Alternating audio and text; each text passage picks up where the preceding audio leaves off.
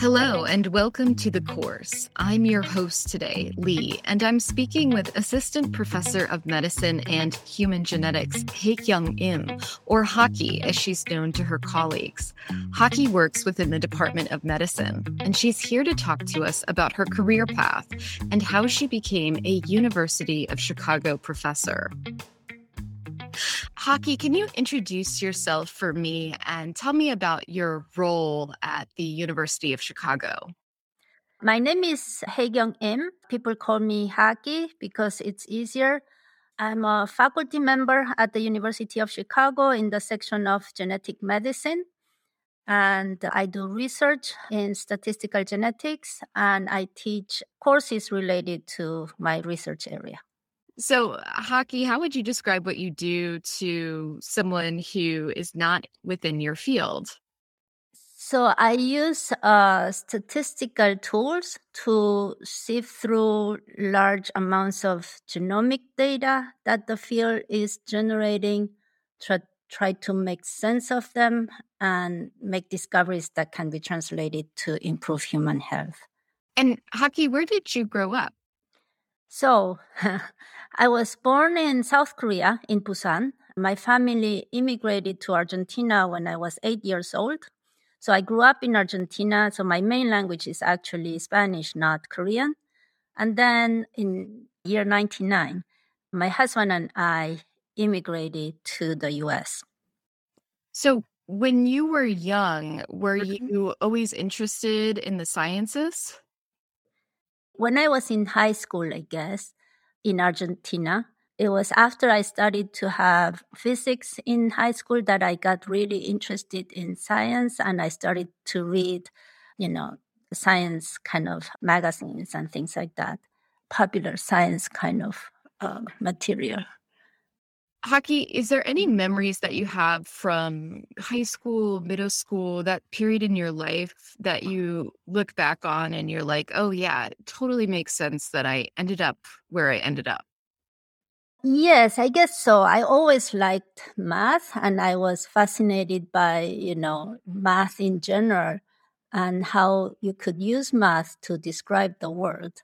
So, yeah, I would say since middle and high school, I was, yeah, destined to do something with mathematics applied to some to science. Or I was also considering uh, doing engineering. It was more uh, practical, I guess, to get a job back in Argentina, but I ended up um, in science. And did you know when you were young that you wanted to eventually emigrate to the US? No. So my husband and I decided to come to the US. Actually, it wasn't an immigration. We came here to get a degree in uh, financial mathematics, actually. And our plan was to get the degree, get like a year of experience in the US, and go back to Argentina. But that's been 22 years now. What kept you here longer than that first year? So I studied financial mathematics, and it was nice to apply the mathematics uh, that I had learned in my college to things that were, were actually useful. But then I wanted to kind of know more about the, the math and the technical aspects of it. So I studied a PhD in statistics at the University of Chicago, and that's how we stayed here also my husband got a job here and you know getting the similar jobs in argentina was not as easy so a little bit because of uh, economic reasons but also because of interest i really enjoyed learning the mathematics behind financial math uh, so i decided to dig deeper and start a phd in statistics here at the university of chicago and i know you had your husband here and i'm mm-hmm. sure mm-hmm. they were a support to you during this mm-hmm. time as you were probably a support to them. But was it difficult to make that choice to stay in the US and leave behind perhaps family, friends, people you had known in Argentina? It was a difficult decision, but you know the opportunities were here and not there. It it was a no-brainer in that sense.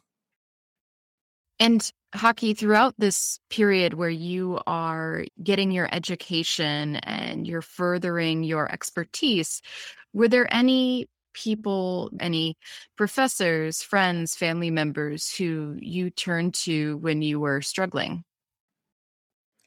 My family, my father and mother have always been very supportive of me learning, continue learning to stay in academia. So they loved the fact that I was in academia.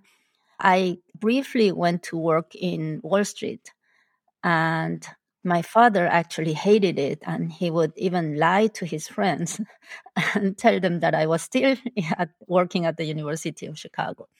So I had a lot of support, family support for that. My husband was also very supportive of that. And the fact that he had a well paying job helped for me to stay doing my uh, PhD. So, yeah, a lot of family support.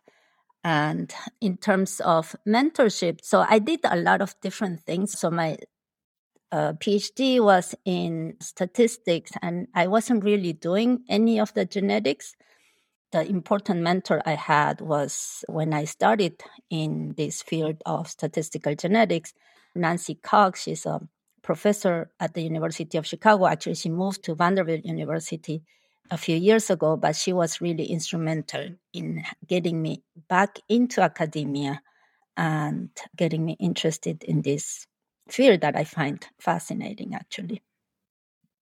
And Haky, I'm curious about that brief diversion over to Wall Street. What inspired that move to go work in the financial sector? My husband and I came to the US with the goal of getting a master in financial mathematics and then getting a job, right? So, and my PhD in statistics was kind of a deviation from that original plan. But then I still thought that I would go back to industry and actually to the financial industry. And I actually did that and I hated it. the thing that I didn't like about the financial industry was that the whole goal of uh, my job or my company was to make more money, right?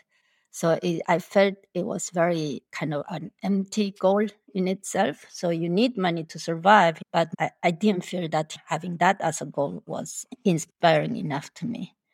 Since the original plan was to go to financial industry, I did that. I worked in the financial industry. It was not nice. It's a place where, you know, I was on the trading floor. People are not nice to each other. And it's kind of you know, it's not that people are not nice in general, but the environment makes you kind of not very nice person. As a woman, I wonder what that experience was like for you. It was not nice. And I think it's not nice for women and it's not nice for men either. And there's no privacy, right? The traders are sitting right next to each other and they are making money, screaming at each other. And this uh, woman that was sitting right in front of me, she was um, managing partner or something like that, like a, a high paying position.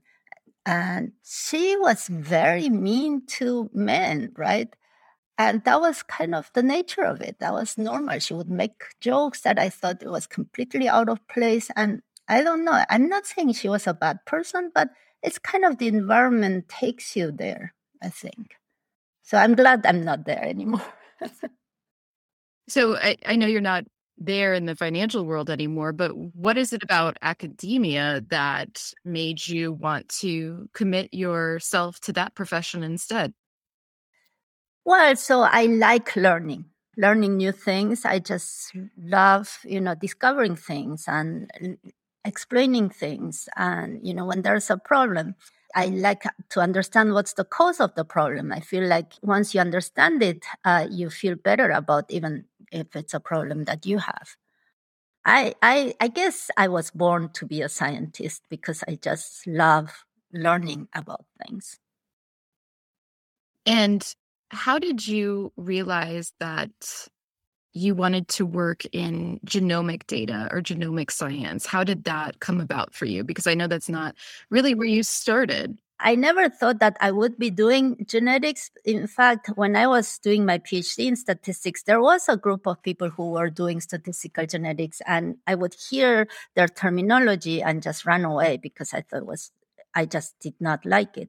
But then when I came back to academia in 2000, 2009, I started to collaborate with Nancy Cox, who's my uh, dear mentor. And she was doing these such cool things.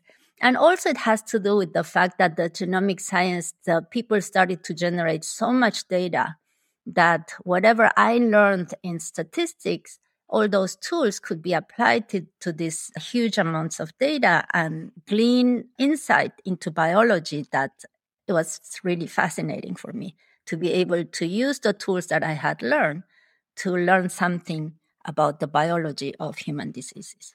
And when you returned to academia, Haky, were there any challenges that you had to deal with, either personally or professionally? So, if you want to do an academic career, right, uh, I wouldn't recommend anybody to follow my path because that's not the easiest path.